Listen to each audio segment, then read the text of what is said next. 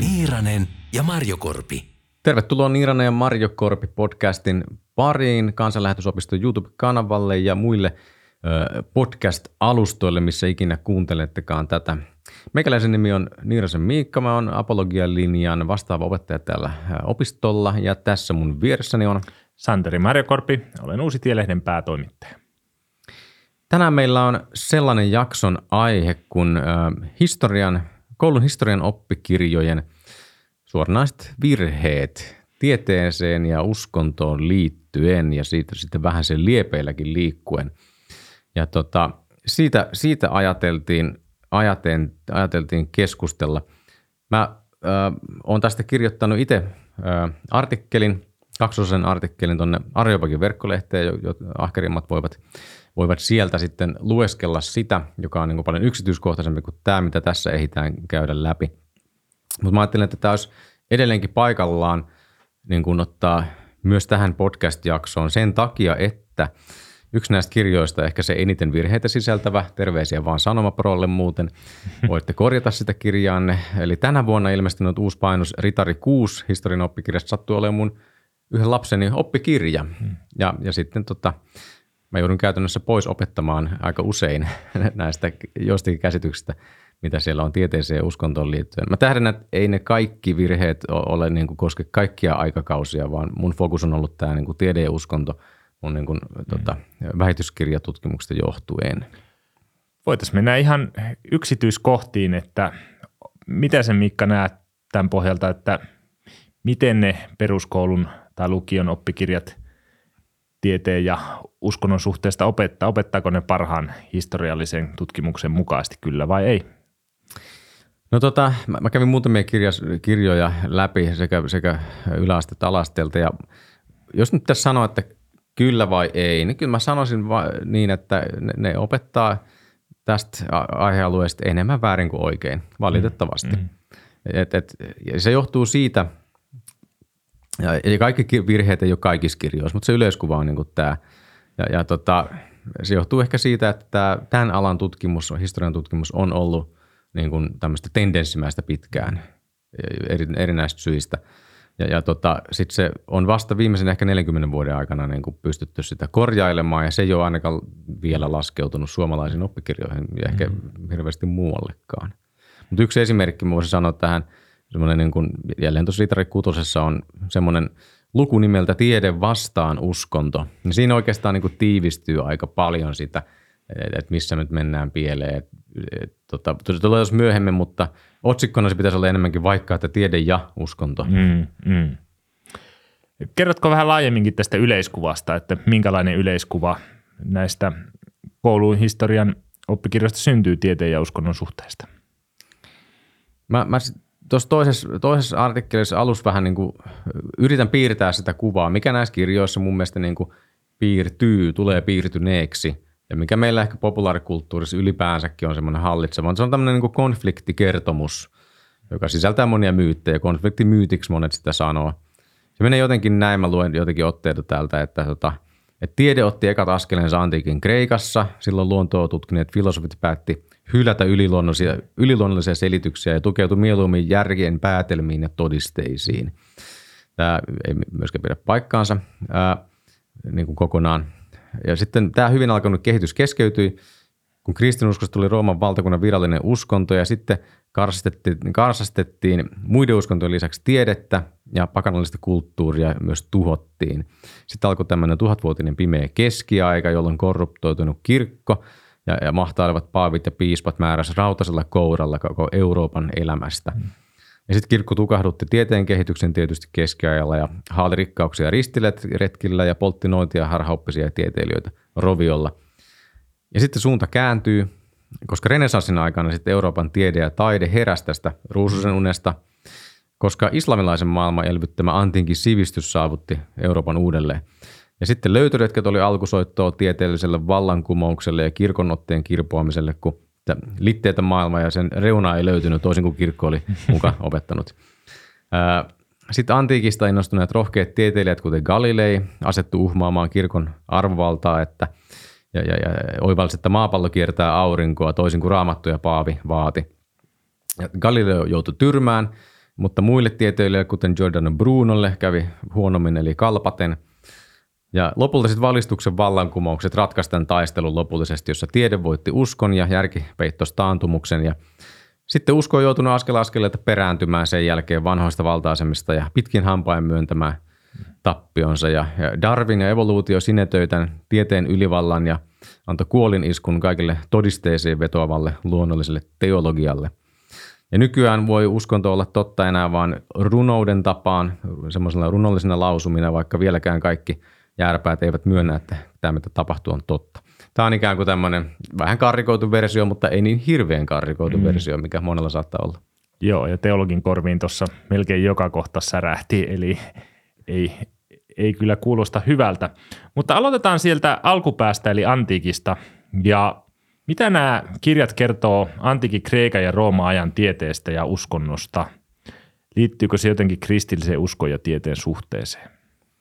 No se liittyy sillä, sillä tapaa, että vaikka tietenkään kristinusko ei ollut vielä antiikin, antiikin Kreikassa siellä ää, aikana EKR, niin kuin tietenkään mikään yhteiskunnallinen voima ja Jeesus ei ollut vielä syntynytkään, niin siellä esitetään ikään kuin se lähtötilanne ja, ja, ja se tämmöinen yleinen järki vastaan uskomukset tilanne. antiikin Kreikassa oli tietenkin se polyteistinen uskonto ja ne filosofit esitetään pääasiassa järkevinä, jotka kritisoivat sitä – antiikin jumalmytologiaa. Ja toki monet kritisoikin, mutta se on meidän, ainakin meidän tämmöisillä kategorioilla, mitä me sanotaan uskonnoksi ja mitä tieteeksi, niin nämä antiikin filosofit eivät niin uppoa niihin. Et, et Platonin ja Aristoteleen ajatukset löytyy runsaasti sellaista, mikä, mitä me suoraan sanottaisiin teologiaksi nykyään. Mm, mm. Ja, ja he ei, ei niin kuin semmoista jaottelua tehnyt. Ja eihän vaikka Aristoteles harjoittanut minkäänlaista empiiristä tiedettä, että se oli vaan tämmöistä päät, päättelyä. Niin, kyllä joo. Et, et, on toki asteero siinä, Aristoteles niin kuin, mm. asetti suuremman arvon niin kuin kokemukselliselle mm. tieteelle kuin Platon mm. vaikkapa. Mutta että semmoinen instituutio nimeltä kokeellinen luonnontiede ei, ei tasan tarkkaan alkanut mm. antiikissa, koska no siihen ei osaltaan ei ollut resursseja, mutta se, siis tekniikkaa meillä on, meillä on ollut olemassa. Mutta sehän on ihan eri asia, tekniset keksinnöt. Jotkut Arkkimedeen nosturit vaikka Syrakuusan vallatuksesta jotain tämmöistä, niin – ne on ihan eri asia kuin tämmöinen instituutio nimeltä kokeellinen tiede, joka järjestelmänä niin kuin toimii. Miten tämä kristiusko sitten suhteessa tähän antiikin pakanoiden kulttuuriin, mikä, miten se esitetään näissä kirjoissa? No se, tota, se, se joissakin kirjoissa siinä on tämmöinen niin kuin, annetaan ymmärtää, että kristinuskolla olisi ollut erityisen väheksyvä asenne mm. antiikin kulttuuria kohtaan. Löytyy semmoisia – lausumia esimerkiksi Forum-kirjasta, toinen tämmöinen kirja Otavalta, jossa keskiajalla antiikin kulttuuria ei arvostettu. Aika tämmöinen kattava lause ja siis mm. niin kuin täysin ilmeisen epätosi. Aivan. Koska tota, se ei mitenkään niin kuin, mitään varauksia ei siinä ole. Mm. Et siis todellisuudessa tietenkin luostarit säilytti kansainvaellusten myllerryksessä paljon antiikin mm. kirjallisuutta, sen mitä voivat niin kuin Länsi-Euroopassa. Ja, ja tota, et, et se on niin kuin, voisi sanoa varmaan, ja tässä voit niin kuin teologina täydentää sitä, mutta varmaan tämä varhaisen kirkon, varhaiskeskiajan niin kuin asenne oli se, että siis okei, okay, antiikin perintö otetaan vastaan ja mm. koetellaan, mm. että otetaan sieltä se hyvä, mitä voidaan mm. ja tarvittaessa hylätään. Se on ihan selvä, jos lukee kirkkoisia, vaikka jotain niinkin keskeistä teosta kuin Augustinuksen Jumalan valtio, niin käytännössähän suuri osa siitä teoksesta vaan – kerrotaan sitä antikin kulttuurista. Hän hyvin paljon arvosti sitä, mutta sitten tavallaan meni vielä pidemmälle ja sanoi, että tämä ei riitä, että sitten on tämä kristillinen malli tässä, mutta hän, siinä on satoja sivuja tekstiä siitä antikin kulttuurista. Tai sitten on näitä varhaisia kirkkoisia, jotka tunsivat sen filosofian läpikotas ja säilyvät sitä ja olivat siinä huippuoppineita ennen kuin tulivat sitten kristityiksi, esimerkiksi joku Origenes tai, mm. tai muita. Ja apostoli Paavali on tietenkin niin, myös esimerkki niin, siitä, joka mm. hyvin on perillä – siitä. Mennään eteenpäin sinne keskiajalle. Miten tämä keskiaika näissä kuvataan? Aika useinhan, se mainitsit tuossa alussa, että on tämmöinen kuvaus pimeästä keskiajasta, joka nykyään on vakavasti otettavassa historian tutkimuksessa aika lailla haastettu. Luin esimerkiksi joku vuosi sitten tämmöisen Jaakko Tahkokallion kirjan kuin Pimeä aika. kymmenen myyttiä keskiajasta taisi olla näin, jossa hän kuvasi aika hienosti sitä, että ei se keskiaika oikeastaan ollut mikään pimeä aika ja mä muistan, kun mä luin sitä kirjaa, vaikka tämä kirjoittaja ei siis ole mikään käsittääkseni ainakaan mikään tunnustava kristitty, niin, niin siitä tuli sellainen olo, että tämä on va- valtavaa kristiuskon puolustusta, että tässä niin keskiajalla kristiusko on saanut näin ja näin paljon hyvää aikaa, niin miten tämä keskiajan kuvaus näkyy näissä kouluoppikirjoissa – No ehkä yksi tämmöinen äh, piirre on se, että kuva syntyy, että niin kuin kirkko on, on tavallaan se pitää paikkaa, että kirkko on läsnä joka puolella. Ja, ja se on niin kuin, siis niin kuin tosi, tosi väite, että siis uskonnolla oli paljon e-, enemmän merkitystä kuin nykyään ihmisellä vaikkapa. Mutta sen lisäksi tulee myös sellainen vaikutelma, että et tota, no paitsi tuo antiikin kulttuurin arvostamisen puute, mikä, mikä ei niin kuin pidä paikkaansa – ää, tota, että, että kirkko niin kuin hallitsisi jotenkin eri, erityisen paljon tätä niin kuin ihmisten elämää. Ja se, mun mielestä siinä Tahkukallion kirjassa tuodaan just hyvin esiin se, että et, ei ollut mitään niin kuin kovin kummoisesti kehittynyttä keskushallintoa keskiajan oikeastaan var, var, varsinkaan varhaiskeskiajalla, mutta jos vertaa nykyajan hyvinvointivaltiota niin kuin minkään myöhäiskeskiajan mihinkään valtioon, niin ne, ne tyypithän olisi unelmoinut, jos kerran ne olivat niin, kuin niin vallan perään kuin, kuin se annetaan ymmärtää, ne olisi unelmoinut vaan siitä, mitä nykyään hyvinvointivaltio tekee. Et meillä on paljon, paljon lonkeroisempi valtiovalta kuin mikään, mikä niin kuin keskiajan valtio pystyy olemaan. Et siinä mielessä se voi tulla tämmöinen perspektiiviharha, kun me mm. katsotaan niin kuin nykyisestä näkökulmasta noita keskiajan yhteiskuntia. Mm. Tämä pimeä keskiaikahan on semmoinen – terminäkin ja ylipäätään se on myytti, jossa pyritään vain nostamaan sitä valistuksen ajattelua ja sillä lailla niin kuin nostamaan omaa identiteettiä ja lyömään vähän kristittyä selkää. Että se on aika propagandistinen ajatus periaatteessa. Joo, jossakin kirjassa todettiin ihan oikein, että renesanssi ajatteli, että keksi sen termin. Mutta sitä ei korjata, että siis se todellakin on propagandistinen ja paikkansa pitämätön termi. Joo, joo. No entä sitten tämä islam mainitsit tuossa alussa ja usein on sellainen käsitys, että kun Eurooppa oli tämän pimeän keskeän kourissa, jossa mikä ei mennyt eteenpäin, niin sitten islam säilytti tämän antiikin tieteellisen perinnön ja vei sitä eteenpäin ja vain sen, alviosta, sen ansiosta me sitten päästään, päästään eteenpäin ja, ja se sitten löytyy renesanssissa ja, tai siellä myöhäiskeskiajalla ja, ja sitten renesanssissa ja muuta. Ja mi, miten tämä puoli on tässä näissä kirjoissa kuvattu?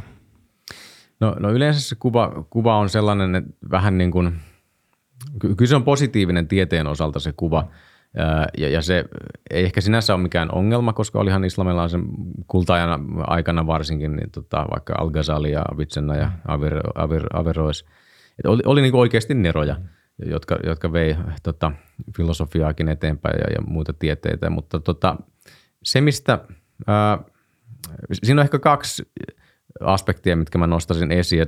Toista täydentää myös, myös tota, ensimmäinen on se, minkä oppilas itsekin periaatteessa pitäisi huomata, jos vähän niin kuin älynystyröitään vaivaa. Eli toisaalta sanotaan, että siellä tuodaan oikein esiin, että Eurooppa oli, jos se kerran Eurooppa oli pimeä keskiaika, niin se on aika taantunut paikka. Mm. No sitten tätä taantunutta ja, ja pirstaleista paikkaa verrataan aivan valtavaan niin kuin islamilaiseen ö, valtakuntaan, joka huippuaikoina olisi ulottu niin kuin Espanjasta tuonne Persiaan asti. Ja sillä oli ihan valtavat resurssit, niin onhan se aika ihme, jos tämmöinen suuri valtakunta ei edisty vaikkapa nyt tieteen saralla niin kuin tosi paljon. Mutta mut tämähän ei ole millään tavalla reilu vertailukohta tämmöiseen, että et, et, tota, se pitäisi niin jotenkin tuoda esiin, mm. että et mitä verrataan ja mihin. Toisekseen sitten sit tota, siinä monessakaan kirjassa ei tuoda esiin sitä, että et, et Persia vaikkapa – oli jo aika paljon, niin kuin, siellä oli aika paljon kristittyjä mm. ennen islamin vallatusta. Ja myöskin, että islam vallotti tosiaan, no se tuodaan, että se vallotti kristillisiä alueita, mutta sen jälkeen pitäisi kysyä, että no okei, jos ja kun me tiedetään, että kaikki ihmiset eivät saman tien kääntyneet islamiin, mm. vaan siellä sai, se kirjoissa annetaan, tai sanotaan, että siellä sai harjoittaa omaa uskontoaan veroa vastaan. Mm. Ja, ja se on ihan ok, mutta jos kerran näin on, niin pitää ymmärtää, että siellä on varmaan jotain muitakin sen edellisen sivistyksen jäljiltä kuten vaikka luostareissa niin kristittyjä mm. munkkeja ja muita, jotka niin kuin harjoittaa sitä sivistystä, mitä siihen asti oli. Mm. Tästä voisi sanoa ihan hyvin, että aika usein just on se kertomus, että islam säilytti esimerkiksi nämä Aristoteleen teokset länteen ja lännessä vihattiin tätä antiikin sivistystä ja, ja sitten islam onneksi, onneksi säilytti, mutta sekä ei ihan pidä paikkansa, koska ne oli oikeastaan aika pitkälti syyrialaisia ja irakilaisia kristittyjä, jotka käänsivät niitä Aristoteleen teoksia ja säilyttivät niitä sen keskiajan läpi. Ja tietenkin se kertomus on myös sikäli ää, jotenkin epälooginen, että kun nämä teokset sitten 1100-luvulta alkaen alkaa valua länteen, niin eihän niitä polteta siellä, vaan ne otetaan vastaan. Tuomas Akvinolainen esimerkiksi tekee koko teologiansa synteesi, jossa hän yhdistää mm. Aristoteleen ja kristiuskon ja se on niin kuin, se, sitä hurrataan ja se on, se on niin kuin hieno löytö ja, ja ei sitä todellakaan vastusteta, vaan, vaan se enemmän kielellistä ja kulttuurista syistä, kun latinassa – elettiin, tai lännessä edettiin latinalaisen kiel, latinan kielen parissa ja, ja kreikan, Aristoteles kirjoitti kreikaksi, niin jouduttiin erilleen, niin mm. ne hukattiin siksi, mutta ei siinä ole mitään tämmöistä vastustusta olemassa. Niin sitä, ja fiksu oppilashan huomaa sen, että jos kerran oli pimeä keskiaika, jolloin kirkko vastusti tieteen kehitystä, niin sittenhän olisi pitänyt käydä niin, että niitä ei oltaisi otettu vastaan, mm. mutta ei käy, joten se niin kuin, kuva on annettu väärin siinä mm. tapauksessa. No mennään sitten renesanssiin renesanssi ja uuden ajan alussa tapahtuu uskonpuhdistus sekä niin sanottu tieteellinen vallankumous. Miten tämä renessanssi esitetään keskiaikaan nähden tieteen ja uskonnon osalta? No tässä mulla on kätevä lainaus yhdestä kirjasta. Tällainen menee näin, että humanistit kannustivat ihmisiä luottamaan omaan ajatteluunsa ja pääsemään irti kirkon vaikutusvallasta – Katolinen kirkko ei enää ohjannut ihmisten elämää ja ajattelua yhtä paljon kuin aiemmin, minkä seurauksena kirkko menetti valtaansa vähitellen. No, tästä tulee aika hyvin, hyvin se äh, niin kuin asenne esiin. Äh, ja tässä on, jos puretaan tätä, missä tässä nyt on virheitä, niin ihan heti eka sana humanistit, niin tota, voidaan puuttua siihen, että ainakin uskonpuhdistus, joka sijoittuu renesanssin aikaan – niin, niin sehän osaltaan niin sulautti ainakin Pohjois-Euroopassa humanismin itseensä. Joten ei voida puhua humanistista, humanismista jotenkin yhtenä könttänä. Ja toisekseen ylipäänsä jos nyt ajattelee renessanssitaiteilijoita vaikka, fiksut oppilaat osaa käyttää Googlea ja ne näkee kuuluisen taideteoksen viimeinen ehtoollinen mm. vaikka. Nyt menee googlettaa, että ajaa, tämä kertoo Jeesuksesta, tämä mm. kuuluisa renessanssiajan teos. Mm. Ja sitten se on, että kuka sen on tilannut, se on joku paavi tai kardinaali, se on jossain kirkossakin vielä. Mm. Että miten ihmeessä tämä on jotenkin kirkon vastaisen, tämä renessanssin niin kuuluisimmat jutut tai Michelangelon pietaa tai ja. muuta. Että et siis tämä niin kuin, ei tarjota mitään mittareita – sille, että kirkko ei enää ohjaa ihmisten elämää ja mm. ajattelua yhtä mm. paljon kuin aiemmin. Se, mitä tietysti tapahtuu, on, että katolisen kirkon monopoli murtuu. Mm. Ja se voidaan sanoa. Mm. Mutta sekin, yritetään miettiä, että mitä sitten tapahtuu niin kuin uskonpuhistuksen alueella, niin päinvastoin sitten ajan myötä lukutaito kasvaa, raamatun opetus kasvaa, niin eikö tämä tarkoita sitä, että kirkon vaikutusvalta lisääntyy? Mm. Joten tämmöiset niin kuin tiiviit yleisluontoiset lausahdukset, ne, ne, jos ne – ne helposti menee tosi pieleen, niin kuin nyt tässä tapauksessa. Niin ylipäätään joku sanoi, että itse asiassa renessanssikin on tietynlainen myytti, että sehän oli pari sukua Firenzessä ja Venetsiassa, jotka vähän sponsoroi jotain taiteilijoita, jotka haki teemoja antiikista, mutta ei se nyt mikään semmoinen iso liikehdintä sinänsä välttämättä ollut. Mutta se siitä. Ö, onko uskonpuhdistuksella jokin rooli sitten tieteelliseen vallankumoukseen? No silloin, silloin muutamakin rooli. Ehkä yksi tämmöinen tota keskeinen, vois, vois, mikä on niin kuin ihan tieteenhistorian tutkimuksessa todettu konsensukseksi päässyt, on tämmöinen äh, kaveri kuin Peter Harrison, on alan kuuluisimpia tutkijoita, ja hän, hän sanoi, että niin kuin protestanttien perisyntikäsityksellä oli positiivinen rooli kokeellisen luonnontieteen synnyn kannalta. Ja, ja tota, tämä on niin kuin keskeinen pointsi mikä, mitä tulee niin kuin esimerkiksi muuten ritarikirjaan, niin, niin tämä pointsi tulee melko mahdottomaksi selostaa, koska ritarivaras ei opita edes uskonpuhdistuksen keskeistä syytä, eli uskonvanhurskautta, mihin liittyy tämä perisyntikäsitys. Joten se on niin kuin, tekee aika vaikeaksi, mutta lyhyesti sanottuna tässä Harrisonin jutussa on kyse siitä, että kun, kun protestantit katsoivat, että perisynti on turmellut myös ihmisen järjen kykyä sen verran paljon enemmän kuin vaikka keskiajan katolinen opetus niin kuin antoi ymmärtää, niin, niin sen vuoksi myöskään me ei voida luottaa järjen päätelmiin niin paljon tästä luonnollisesta maailmasta, vaan meidän pitää antaa ikään kuin tämän luonnonkirjan puhua suoraan kokeellisten havaintojen kautta. Ja, silloin, ja se niin kuin on painottanut sitä, ja löytyy ihan lainauksia tuota, erityisesti englantilaisilta luonnontieteilijöiltä, jossa, jossa he toteaa, että näin, tämä, näin pitää tehdä. Että tästäkin syystä tämä kokeellinen metodi on paljon parempi kuin vaikka aristotelinen fysiikka. Mm, mm. No mennään sitten niihin kaikista kuuluisimpiin kiistakysymyksiin, eli ehkä tämä kysymys maakeskeisyydestä ja etenkin Galileo Galileon tapaus, jossa hän joutui tämän väitteensä perumaan ja, ja se on usein tämmöinen esimerkki tieteen ja uskonnon törmäyksestä. Vai onko se sellainen esimerkki ja miten nämä kirjat sen sitten kuvaa? Kirjat kuvaa sen nimenomaan esimerkkinä, mikä on täysin väärin. Siis se, se jos mikä on täysin väärin, koska ihan esimerkkinä voi sanoa, että tosiasiassa – kirkko, lännen kirkko ennen uskonpuhdistusta ja sitten sekä katolinen että protestanttiset kirkot sen jälkeen – niin ne tuki tuota, tähtitieteen tutkimusta luultavasti enemmän kuin kaikki muut tahot yhteensä. Joka tapauksessa kaikkein eniten. Ja, ja, ja tämä nyt yksin seikkana tietysti kumoaa tämän, että miksi ihmeessä tukee tämmöistä toimintaa, jos kerran se olisi joku valtava uhka kristilliselle kirkolle. Ei sitä niin koettu. Et, et, tota, Galileen tapaus noin tiivistetysti oli aika sotkunen ä, afääri – tota, uskonsotien 30-vuotisen sodan keskellä olevaa katolista kirkkoa, joka oli niin kuin pingottunut siihen, että heitä syytettiin liberaaleiksi. Siksi he halusi, niin kuin, tota, se oli motiivi, motiivi olla niin kuin erittäin tiukka raamatun tulkinnassa, vähän liiankin tiukka enemmän, enemmän kuin he aiemmin olivat olleet. Ja toisekseen kiistan molemmilla puolilla oli sekä pappeja että tiedemiehiä sekaisin. Joten se ei ollut mikään tämmöinen prototyyppi tiede vastaan uskontokonfliktista. Ja, ja on, on sitten, muistaakseni tällainen kaveri kuin Christopher Grainy on, on sitten todennut, että, että tämä ei ole ihan niin selvä kokeellisesti vielä Galileen aikanakaan. Se oli paljon vahvempi Galileen myötä se keissi maan keskisyydelle, mutta äh, järkevää debattia oli edelleenkin mahdollista käydä siitä. Toki sitä aika pian selkeä selvisikin. Mutta tota, että näissä kirjoissa, mitä sitten on, niin – Mä otan sen Ritari Kutosen tähtäimen tässä, koska se on niin herkullisesti, koostuu lähes pelkästään virheistä se kappale. et, et siellä on tämmöisiä pointseja, että tota, ää, mä luen nyt la, nämä lainaukset, jotka on siis kaikki väärin. Tieteellinen tieto lisääntyi vähitellen, vaikka kirkko yritti estää tutkimusta. Tietoa etsittiin raamatusta sekä tutkimalla antiikin filosofian, erityisesti Aristoteleen kirjoituksia. Moni ajattelee, että näihin teksteihin sisältyy kaikki tarpeellinen tieto maailmasta – Kopernikus tarkkaili planeettoja kaukoputkella.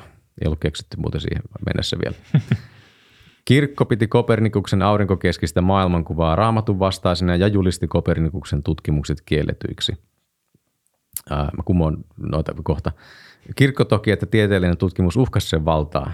Tästä syystä kirkon johtajat yritti usein vastustaa uusien tieteellisten löytöjen julkistamista. Kopernikuksen ajatuksia ei hyväksytty vielä pitkiin aikoihin niiden julkaisemisen jälkeen, mutta ajatukset jäivät elämään – Inkvisiittorit vainosivat ja kiduttivat tiedemiehiä sekä pitivät luetteloa kielletystä tieteellisestä kirjallisuudesta, jota pidettiin raamatun totuuden vastaisena. Ja sitten kertauslaatikossa katolinen kirkko yritti estää tieteellisen tiedon julkaisemisen, niin kuin tämmöinen bullet point. Aikamoista propagandaa. Aikamoista, siis on, mä otan joitakin vaan näistä, voi kuulija itse käydä sitten, mutta tota, ää, no, tuo tähtitieteellisen tutkimuksen tukeminen tulikin, tulikin esille ja, ja kaukoputken löytäminen – Ää, ää, tota, no Kopernikus kannattaa ottaa siksi, että hänen elämänsä sijoittui reformaation aikaa, jolloin siis kirkko ei ollut enää yhtenäinen. Mm. Ja se näkyy siinä, että tota, vaikka sitten lopulta niin kuin seuraavalla vuosilla katolinen kirkko ajautui kieltämään Kopernikuksen kirjan, niin sekä ää, roomalaiskatolisten että protestanttien parissa se teoria siinä vaiheessa sai vastakaikoa että kritiikkiä, kun se julkaistiin. Ja se julkaistiin hänen kuolivuoteellaan – tai siinä niin kuoleman tienoilla luterilaisten oppineiden toimesta. Mm. Jos mä oikein muistan, niin Kopernikus oli myös katolinen pappi. Oli, juuri näin. Joo. Ehkä mikään seurakuntapappi, mutta papin virassa mm. kuitenkin. Mm. Että et on tämmöinen, ja sen luterilaiset, jotka julkaisivat sen, oli kyllä itse sitä niin kuin vastaan, että se olisi fyysinen todellisuus tämä maakeskinen mm. teoria. Eli tämä on monella tapaa niin kuin paljon nyanssimpi, mm. mikä on syytä kyllä kertoa, koska historia on lähes järjestään tämmöistä niin kuin sotkusta, mm. mutta ei tämän kirjan mukaan eikä monen muunkaan kirjan mukaan. No joo, ehkä mä kannustan loput kohdat tota, ihmiset lukemaan tämän artikkelin, ne pääsevät jyvälle, mistä oikeasti on kyse. Mm. Todetaan vaan, että mikään ei pidä paikkaansa. Tässä luvussa ei Joo. juurikaan. Sekin on muuten mielenkiintoinen juttu, että tässä puhuttiin tästä antiikin perinteestä ja kuinka Aristoteleen teokset löydettiin. Ja nämä humanistit ja tämä renessanssihan pyrki nostamaan tätä antiikin perintöä. Niin sehän nimenomaan taisteli tätä kopernikaanista käännettä vastaan, tämä, tämä, koska Aristoteles kuvasi, kuvasi tätä a, tota maakeskeisesti tätä ja, ja nämä, tässä, niin kuin, tässäkin on tämmöinen ristiriita tässä kertomuksessa, että ei ollut niin, että hymeältä keskeältä sitten tultiin tänne renesanssia ja löydettiin nämä antiikin tekstit ja mm. se sitten jotenkin olisi edistänyt sitä tiedettä, vaan pikemminkin se, ne antiikin tekstit oli jarruna sen uuden tieteellisen tiedon löytymiselle. Joo, ja maakeskinen maailma, kun mm. oli Tolemaiokselta peräisin no. niin kuin fyys, se fyysinen malli, tai siis malli tästä tuosta, tuota, kosmoksesta, mm. planeettojen liikkeestä, mm. niin, niin tuota, tässä menee roolit iloisella tavalla sekaisin niin kuin todellisuudessa. Joo. No viimeisenä kysymyksenä mainitsit tuossa konfliktimyytissä myös valistuksen. Minkälainen rooli sillä on historian oppikirjoissa?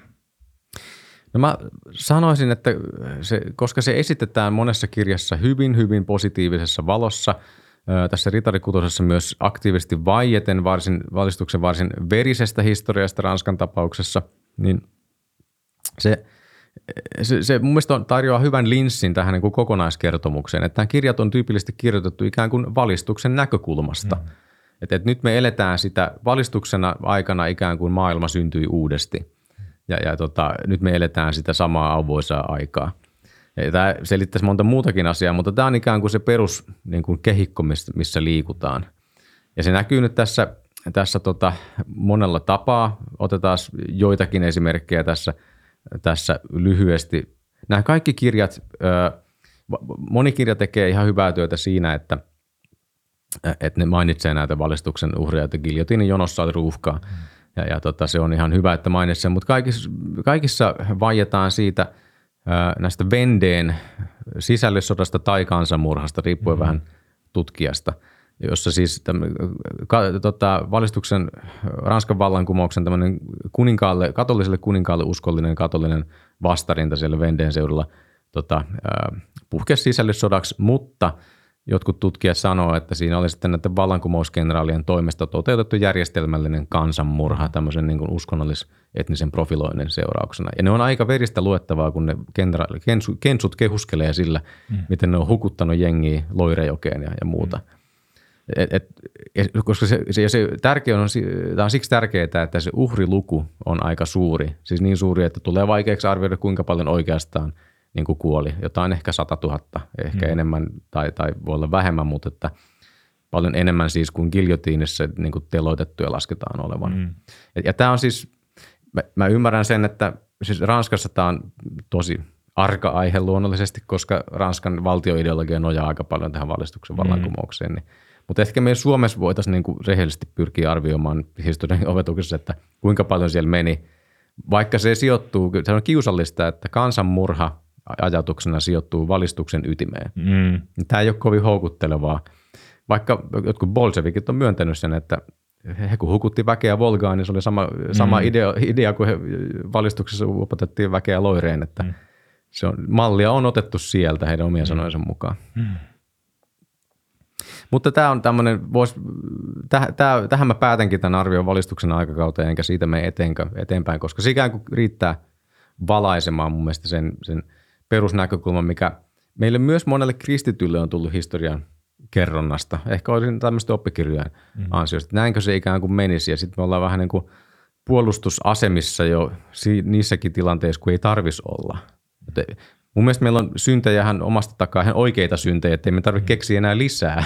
Mm. Me voidaan niitä sitten niin kuin tuomita historiassa ja, ja tota, koettaa pärjää enemmän, mutta tämmöistä niin kuin väärän historiankirjoituksen tulokset olisi mm. syytä oikeasti. Joo, ja se on sanonta, että voittajat kirjoittaa historian, että kun kristiuskosta luovutaan, niin historiankirjastuskin on sitten kristiuskon suhteen vähän tendenssimäistä, että sitä ei pidä ottaa niin kuin annettuna, mitä meille koulussa opetetaan ja näin poispäin. Se voi olla näin. Ja sitten ihan ymmärryksen kannalta, mm. vaikka olisi hyvä tahtokin, niin sitten ymmärrys viimeistään mm. sit kuitenkin jää mm. pois. Okei. Ehkä meillä on tässä tämä oppikirjajakso. Eikö me kehoteta jälleen virittäytymään kanaville seuraavaa jaksoa varten ja, ja tilatkaa tota ohjelmaa, missä ikinä alustalla liikuttekaan, Tubessa tai Spotifyssa tai iTunesissa. Kommentoikaa, jos heräs, heräs kommentteja tästä. Me jotenkin kommentteja ollaan jo ja katsottu ja vastailtukin ja ajan mukaan katsotaan, pystytäänkö lisää, mutta tota, vähintäänkin omaa keskustelua siellä. Mutta siihen asti seuraavaan jaksoon asti jäikää, läkää linjoille. thank you